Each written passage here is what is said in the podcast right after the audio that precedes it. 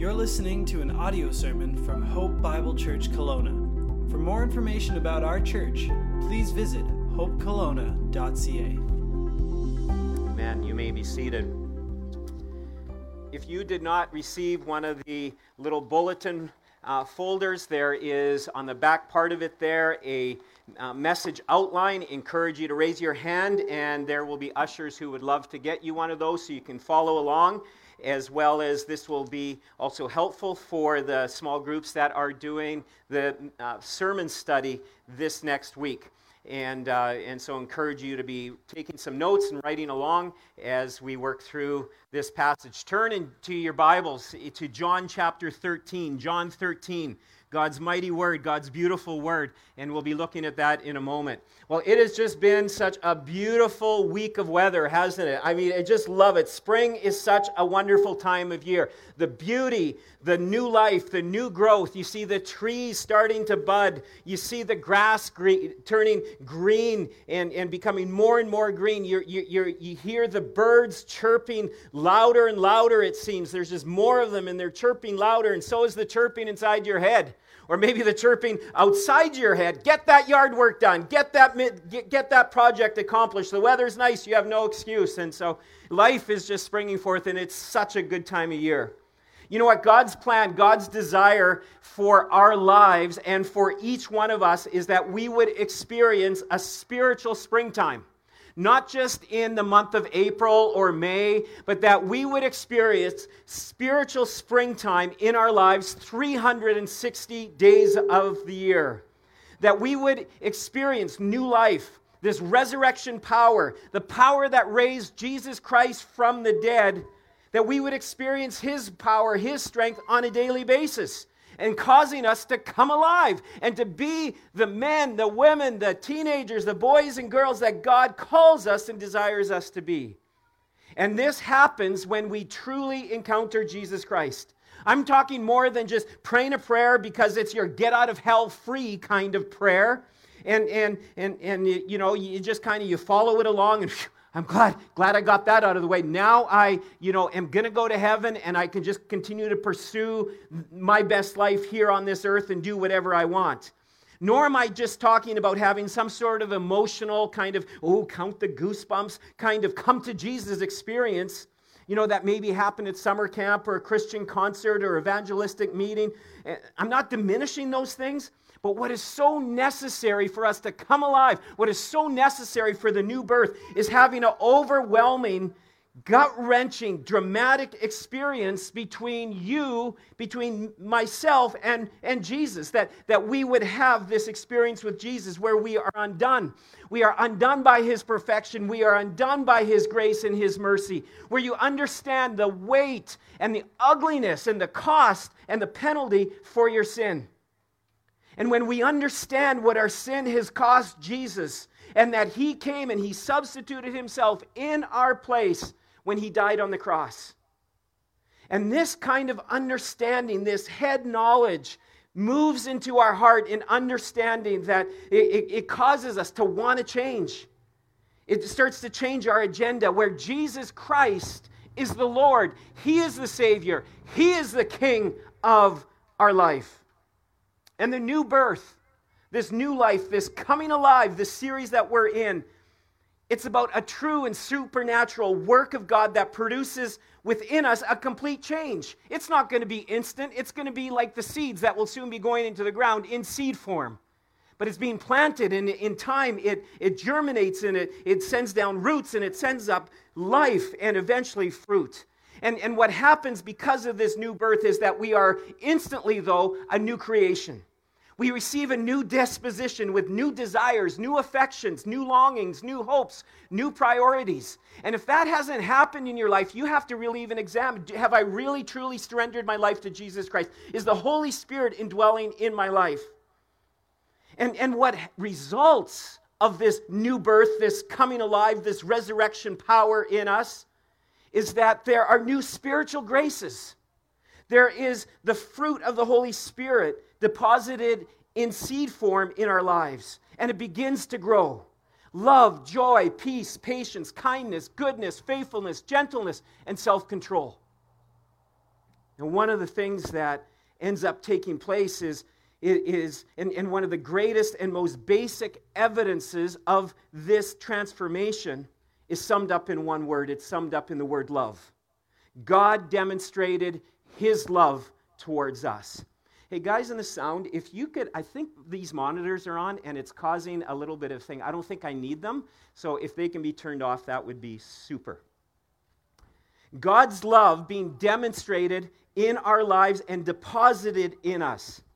But it's so easy. I don't know about you, it's so easy to get bogged down, to become discouraged, to have a cloud over top of us. And this past year has been kind of this, this winter cloud that's been a year long now of this COVID that we're dealing with.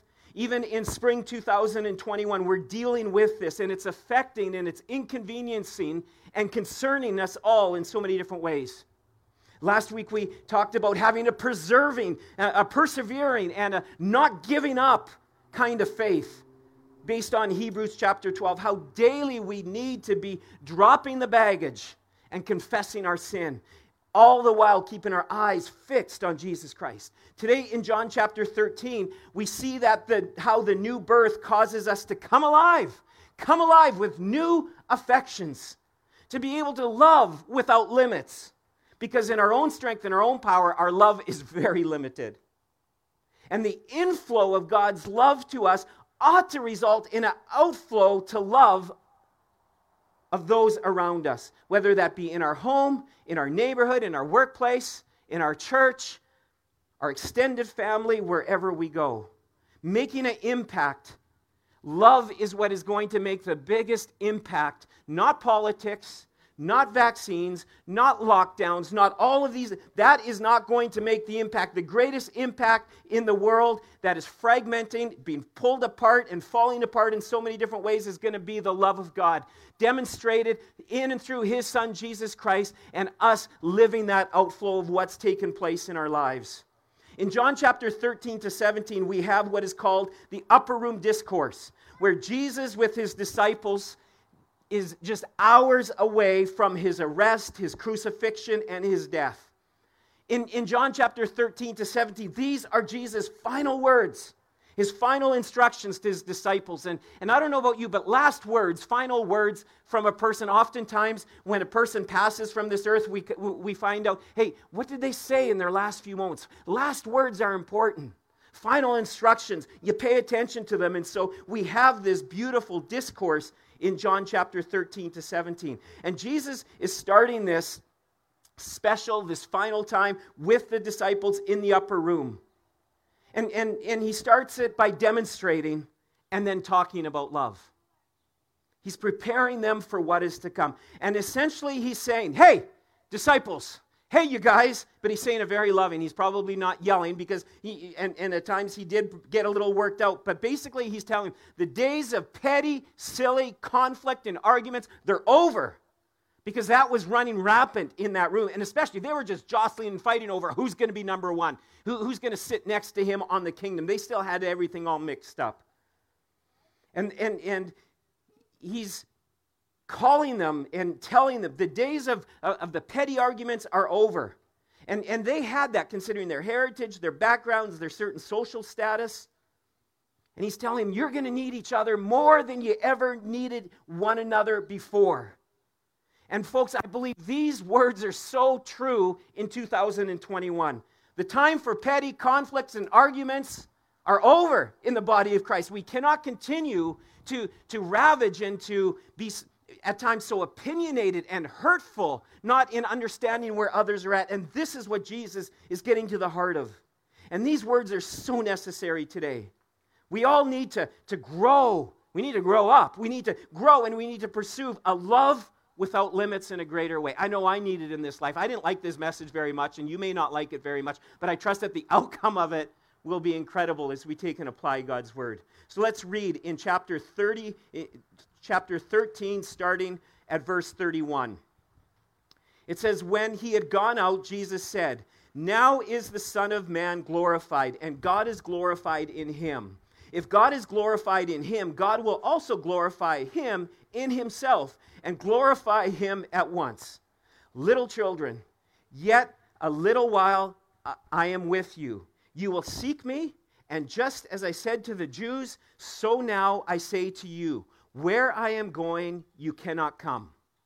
In these verses, what Jesus is essentially saying, my mission here on earth is pretty much mission accomplished. It's coming to an end. My earthly mission is being completed. I will be leaving, as I've been telling you, and I will re- be returning to my Father in heaven. And where I'm going, you're not going to be able to come with me. And so, in light of this, in light of mission being accomplished, in light of that soon I will be gone, you need to pay attention. As here's the very next words that he says, and this is the key part of our text here today in verse 34 and 35. And he says, A new commandment I give to you, that you love one another, just as I have loved you. You also are to love one another. By this, all people will know that you are my disciples if you have love for one another. And the first of all, and you can see it in your notes there, to love without limits is oftentimes very inconvenient. Notice it says, when he had gone out. Well, who's he talking about in verse 31 there when he says, when he had gone out? Who's he talking about? Well, understanding the context of what is going on, Jesus had just finished washing his disciples' feet, taking the role of a servant because the rest were too high and mighty to do it. There was nothing that Jesus was not willing. He was willing to do anything that was necessary. And so he washed his disciples' feet. But then also, what had taken place, Judas had just been exposed as the one who would betray Jesus. And he would walk out of the room. So that is the one when he had gone out, when Judas had left. This is also, if you continue to keep reading, you end up seeing that beyond this, we see that Peter is just moments away the closest, one of the dearest friends to Jesus, is minutes away from vehemently denying the, denying the fact that he's going to deny Jesus before the rooster crows. This is the backdrop of what's taking place. And this is just a few hours from Jesus' arrest, being falsely accused, have a kangaroo court take place, basically. He will be beaten beyond recognition, hung, hung naked in humiliation on the cross and suffer not only physically, but also spiritually, bearing the sin and the wrath of God upon himself. At the most inconvenient time, he is, has, has a little bit going on in his life, has a little bit on his mind. He's demonstrating, and now he's calling his disciples to love without limits. And not only is this loving others with, without limits, it's when it's inconvenient. But here's something else about loving without limits it can also be very inefficient. It happens at the most inconvenient times. Loving without limits is also incredibly in, inefficient. Let's face it, our world thrives on efficiency. We make plans, we have spreadsheets, we have budgets, we have calendars. We try to get and be organized in so many different ways. We want to be efficient. And some of you are really good at that. I mean, I, I'm not so good at it. Some of you are just you're sick when it comes to that. You're so organized. And, and in a world where time is money and you got to keep on going, pedal to the metal, loving to the limit will oftentimes test that because loving to the limit will often mess with our time, it will mess with our plans, it will mess with our agenda. At times, it will also appear insane. There's times that loving to the limits won't make sense. How can I love someone after what they did? After what they said, after what happened in that situation. How could I ever love them? And it's going to at times seem incredibly insane. And yet, that is when our love can have the greatest impact. Because that is what Jesus did. His love towards us appears to easily be so insane. Why would he love someone like me? It will also be expensive.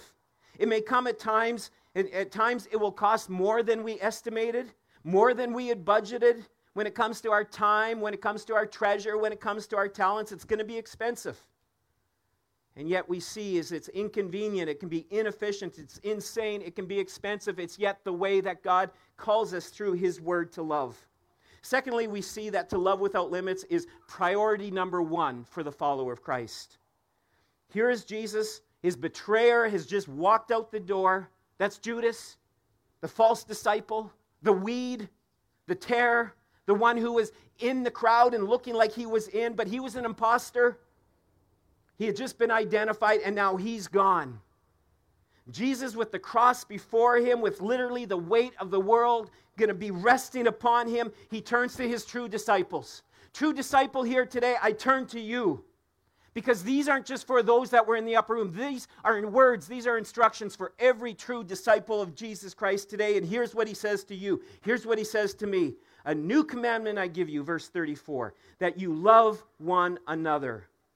Now, you might think, well, how is this a new command? Well, it's new, but it's not new, perhaps you might think. Because after all, Deuteronomy chapter 6, it says, Love the Lord your God. In Leviticus 19, we have love your neighbor. Then Jesus in Matthew 5, he took it up a notch when he said, Love your enemies. What? Love our enemies? That was new teaching. That was a whole new understanding. And he even goes on and pray for those that persecute you. You go, What? Then in Matthew 22, he says the greatest commandment is to love God and then to love others. Based on that love for God, we want to love others. So it's new, but it's not new, but it is new. And here's how we see that it is new, but not new, but a new commandment that he gives. Because the way that Jesus would demonstrate and the kind of love that he's now talking about had never been seen before, had never been seen before in humanity, and has not ever been seen since. And yet he calls us to love in this kind of way. He calls us to, to walk this kind of love in the lives, in our own personal lives and the lives of those around us. And so love is priority number one for the disciple. Yes, it is a command. He says, A new command I give you. But listen, you're not being forced to love. This is the, the sweet thing about Jesus. He doesn't force himself, his ways upon us. It's not like, okay, fine, I'll love people then, just because your word says I don't want to, but I'll just love you. I'll, I'll love anyways. Fine. No. That's not what it, where our love is based out of. 1 John chapter 4, great chapter all about God's love.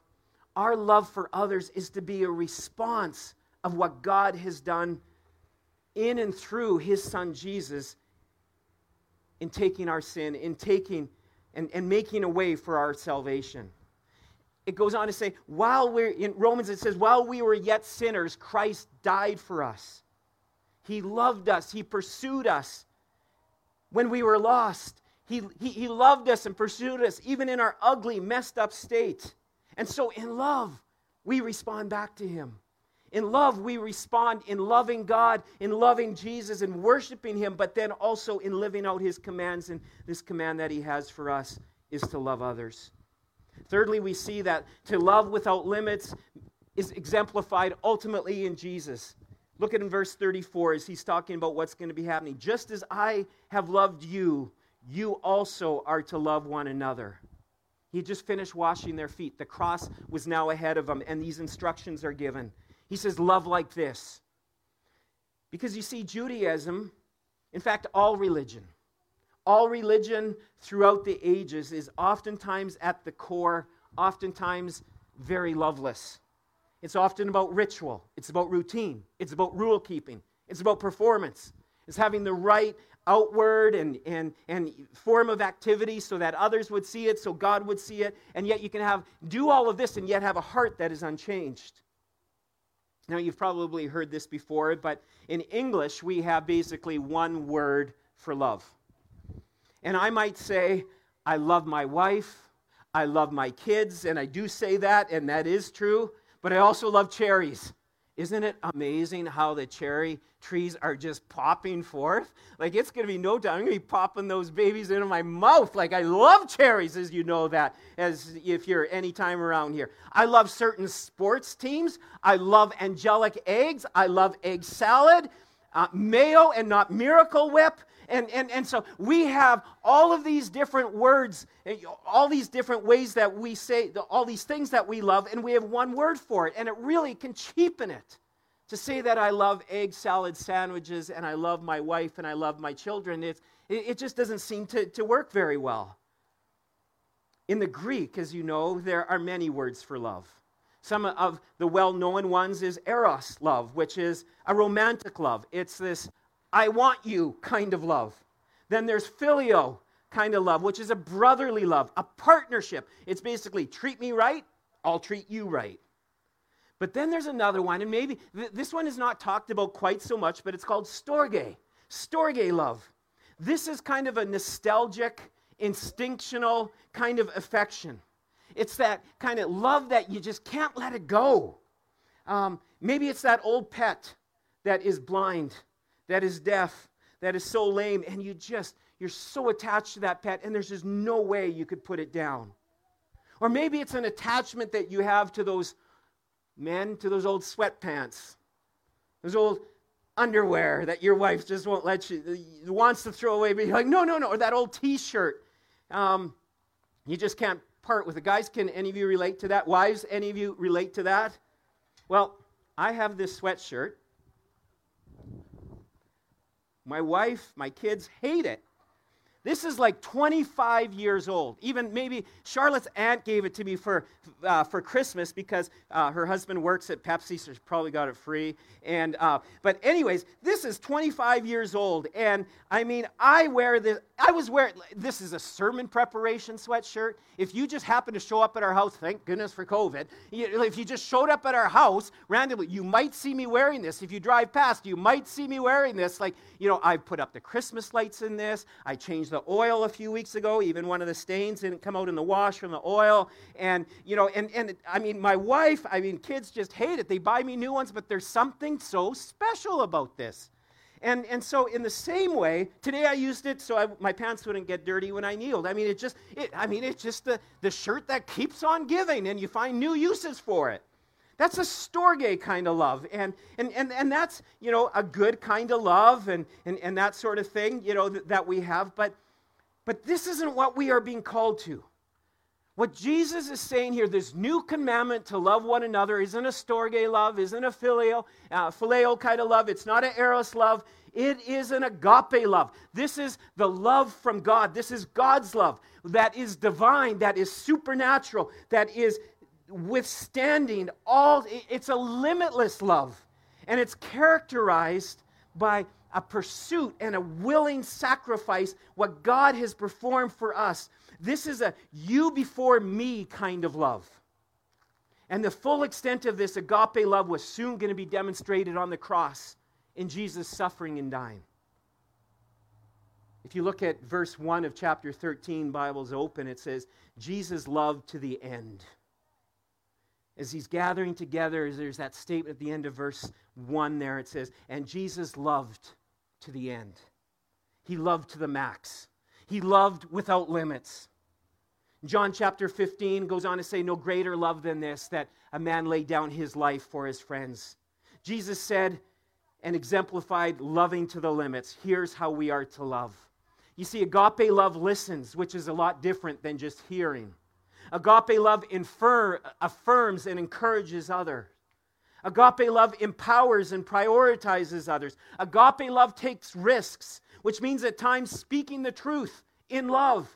Sometimes having to say the hard things, confronting, even at the risk of being misunderstood, even at the risk of the person getting upset and, and turning their back on you. Even at the risk of having a person offended, that at times we must and we have to agape, speak the word of God and speak truth with love. And to speak the hard truths to a brother or sister in Christ in love, it's not easy, but at times it is the most loving. Agape love sacrifices.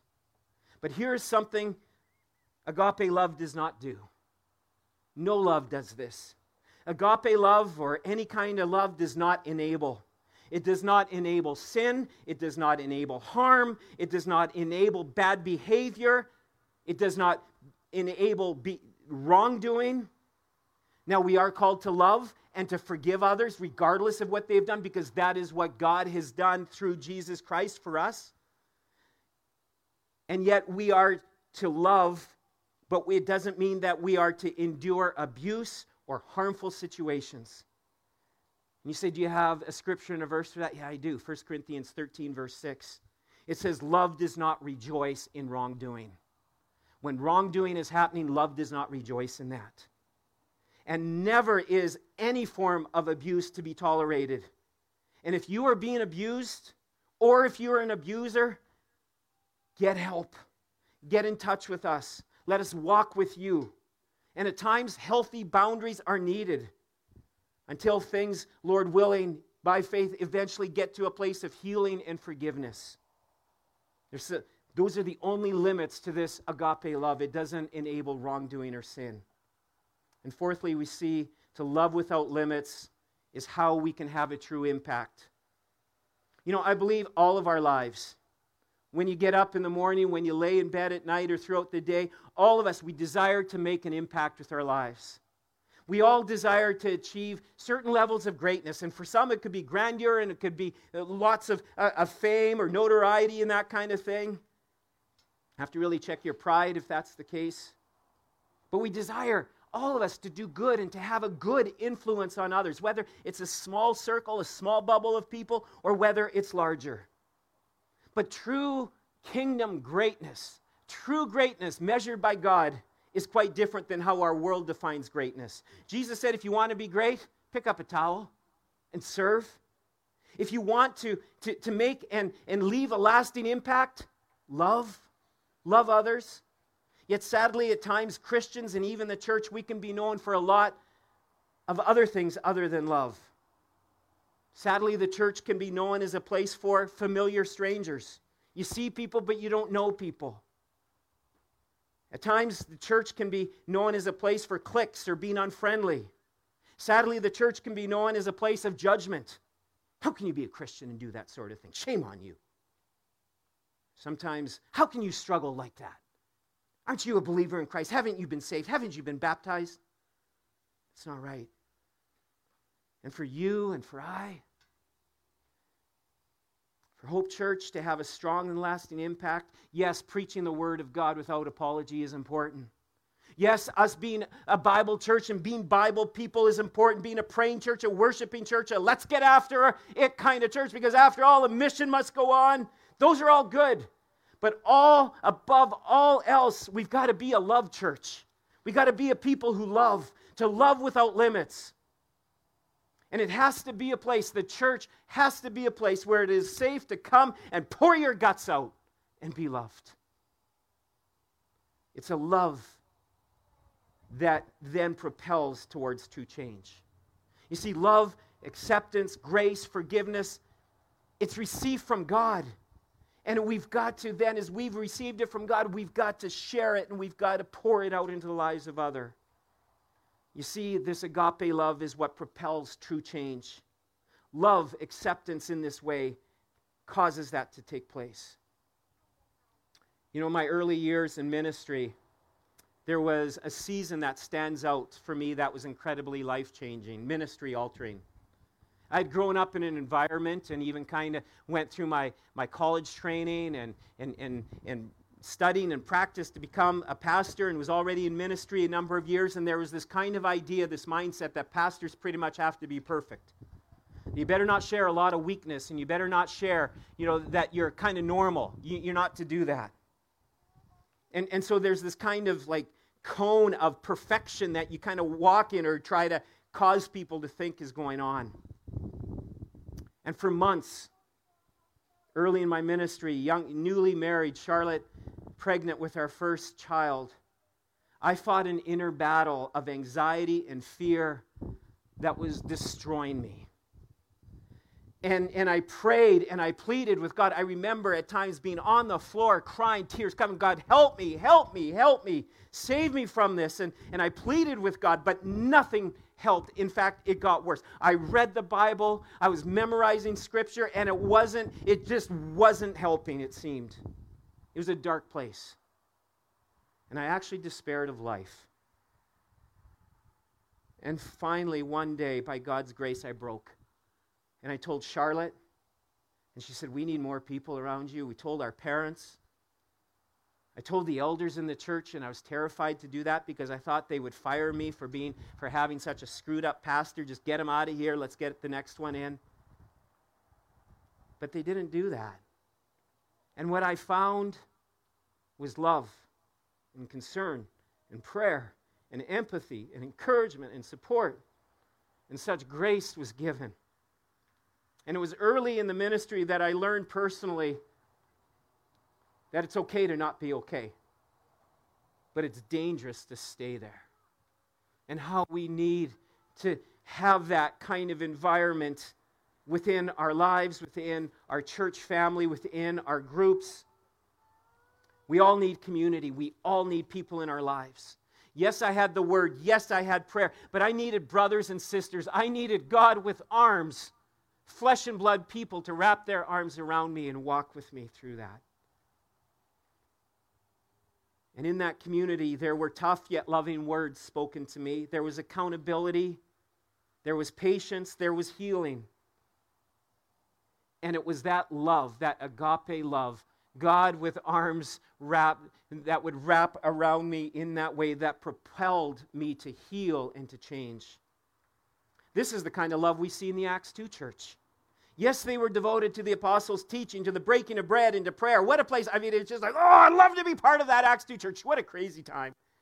But it also says they were devoted to the fellowship, which means their love, their relationship with God translated into a deepening, you before me, love of one another. Those on the outside saw what was going on. They saw this radical love. They saw this care. They saw this concern. And it was like, tell me more. How do you love like this? Why do you love like this? And what does it say? Daily, daily, the Lord added to their numbers those that were being saved. A church that, that does this, the church that will love without limits, the small group that loves without limits, better be ready to buy more tables and more chairs and have more services and have more small groups and be ready to live out the mission in a greater way of what God calls us to live out.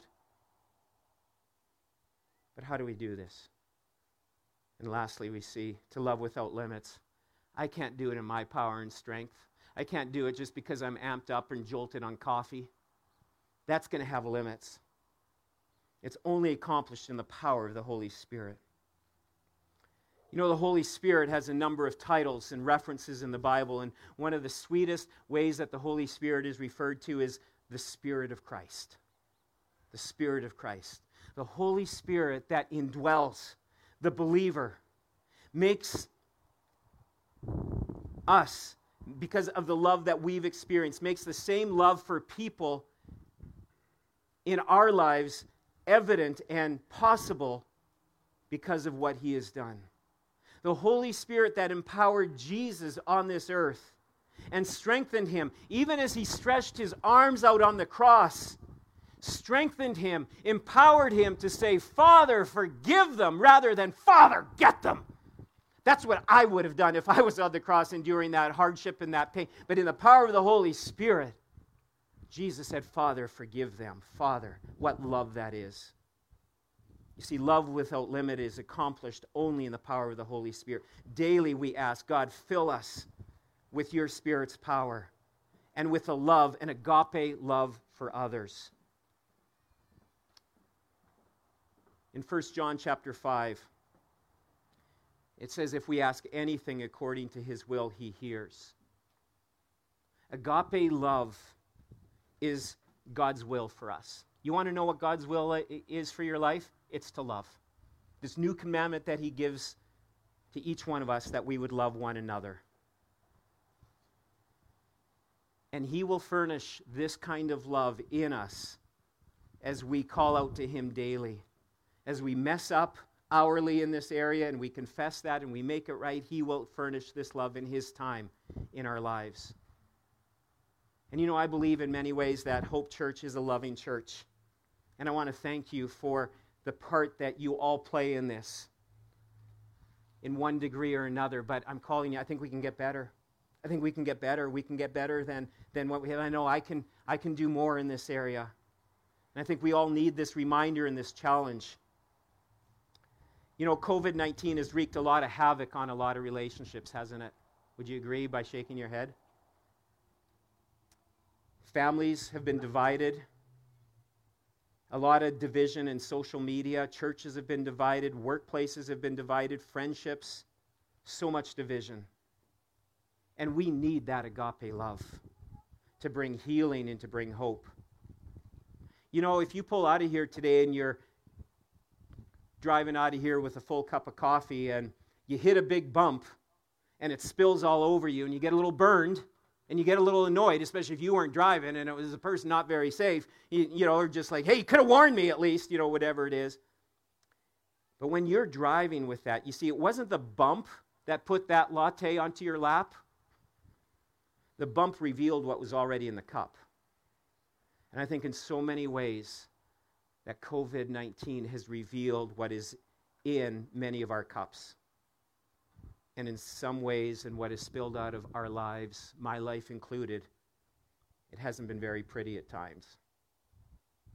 And just as Jesus that night with his disciples were there from such diverse backgrounds and experiences and views, politically, economically, he said to them, A new commandment that I give to you. Would you love one another just as I have loved you? That is a love without limits.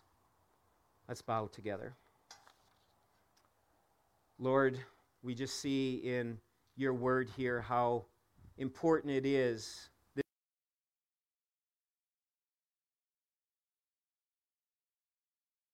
in our relationships, even today. And this is even crucial for our relationship with you. Because when we're out of sorts with those around us, we can't be in right standing with you as far as a uh, dynamic and a helpful, empowering relationship. And Lord, excuses that we can make up, they won't suffice because, God, you have loved without limits. Lord, as your people, we have been lavished with such love, unbelievable grace. And I pray that you would reduce each one of us to this kind of love, this love that looks like Jesus. Maybe you're here today and you feel a million miles away from obeying this verse. Truth be known, you kind of hate almost everyone right now. You have a critical, wounded spirit that looks nothing like Jesus Christ. I encourage you today, believer in Christ, if that's where your heart is, repent today. Confess and commit to make a new start confess that this hasn't been a priority and you've allowed this to take place, and our great God will forgive. Or maybe today you've lost sight of this truth and you've just been bogged down with all that's been going on. Would we turn back and make this a priority? Ask the Holy Spirit today to fill you with this new agape love in a fresh way, in a new way in your life. And God, I pray that it would be ultimately your love that would propel us to love like this. It would be your love that would propel us to bring help and hope and healing to a world that is struggling, to coworkers, neighbors, family members. That even as we hear these words to these, this song, even now, that we would see and grasp in a greater way how deep, how amazing your love is. Oh, that we would be known for our love. In your name, Jesus, we pray. Amen.